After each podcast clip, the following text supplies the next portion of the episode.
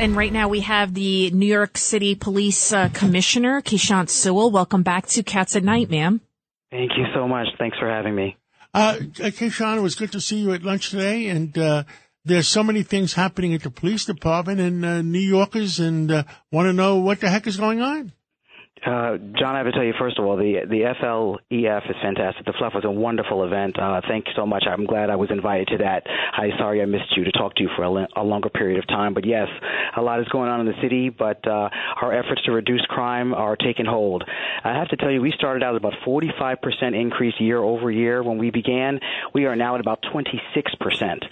But that is not happenstance. We've got laid out a plan in the beginning of the year. We executed that plan, and we are now seeing those results. We know we have much more to do. We don't take that for granted. Next week, we're actually going to be releasing our November crime numbers. We have made demonstrable progress. Uh, we're moving in the right direction. Uh, understood. Now, uh, uh you, uh, you, uh, some chiefs had early retirement. Can you tell us about the people that had the early retirement and the people that that have replaced them? So the members who left were dedicated public safety executives. They serve this city well, and I wish them the best in their retirement. We have a new slate that's coming in. We have a new chief of department, Jeffrey Maddrey. He has over 31 years of experience in the NYPD. Uh, we have new chiefs of intelligence and counterterrorism. Uh, well known in that position before as the Chief of Intelligence, Tom Galati. Across the board, we have a new Chief of Housing, Special Operations. Uh, we have a nice slate, a new Chief of Patrol as well. And who's the new Chief of Patrol? Chief John Chell. Gotcha. And uh, are there any more moves uh, being considered uh, before December 31 or January? So we well we have a new chief of internal affairs, uh, Miguel Iglesias, a new chief of transit, Mike Kemper as well. So uh, as we move forward, one of the things that makes this department so extraordinary is that we remain in a state of evaluation and innovation. Uh, we formed an innovation steering committee during this year to look at what we do well and what we can do better.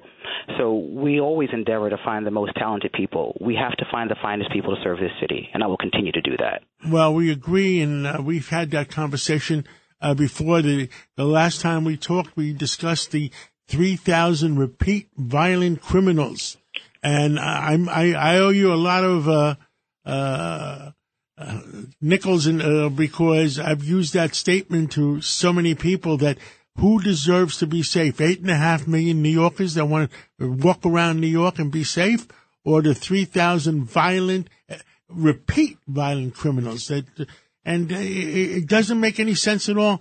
Do you think we're making any progress in Albany? Well, we will always keep our focus on victims. And I have said from the beginning of the year that judges have to be able to determine whether a person is a public safety risk when they are able to determine whether to remand, set bail, or release. I will keep saying that. We know what we see every single day, and we will keep fighting for those changes. Uh, uh, we have uh, former Deputy Mayor uh, Rudy Washington in the studio with us. Rudy, you had a question? Yeah, Commissioner, uh, tell us about your plan um, on the homeless and, and addressing that issue, especially in the subways. So I want to make it clear that uh, the NYPD has been on board with the mayor's plan from the very beginning. We were at the table. We were talking about what we can bring to the table, what we can do with our other agencies in the city. This is not just a law enforcement focused initiative. It is a holistic approach to be able to get people the services that they need. The mayor's initiative has expanded the toolbox of the NYPD, but let's be clear, we do this already. This just gives us the opportunity to be able to go beyond what is obvious and in some cases really assist those those who are in need. We're going into the colder months. We have to be able to get people help. Commissioner, this is Craig Eaton. Uh, I just want to say you're doing a great job, and, and we're looking forward to the new term with the Assembly and the Senate coming up in January because we're going to really be trying to hit them hard on behalf of all New York City residents to change what they've done with all these laws. But we heard we heard all over the place when the mayor came out with his new initiative that he did it without it without giving the NYPD any notice of that. I can't see how that that would have happened.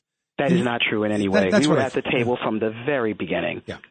I just wanted to clear that up because all the news stations had that they did it without even giving the NYPD an idea of what was going on. Uh, com- Commissioner Sewell, um, yes. what do you have to say to people that say, you know what, they if they want to stay on the streets, they have a right, but then you have Mayor Adams who says it's not compassionate to allow these people that can't even take care of themselves that we need to help them. I mean, I, I, that's what that's what I feel. I, I think we need to help these people to allow them to slowly decompose, slowly commit suicide. That that's not who we are as New Yorkers. I couldn't agree more. We talk about this shared responsibility for public safety. We have to treat people humanely and get them the assistance that they need. We can't just walk by them if they are in a state of distress. We have to be able to help them. Well, we agree 100%. Um, we know you're on a time schedule. Anything else you want to tell New Yorkers? I do. I have to say, uh, the NYPD is out there every single day working with our residents, businesses, and communities to keep the city safe. The holiday lights are already up. The city is absolutely sparkling. Come on out, enjoy the shopping, enjoy what New York City has to offer. The NYPD is going to be out there. Just don't hesitate to say hello. Well, thank you, Commissioner, and thank you for everything you do for our city and, and continue to fight uh, for what uh, we believe in, safe cities. And thank you, and uh, uh have a great weekend. Thank you once again. We'll talk soon. Thank you.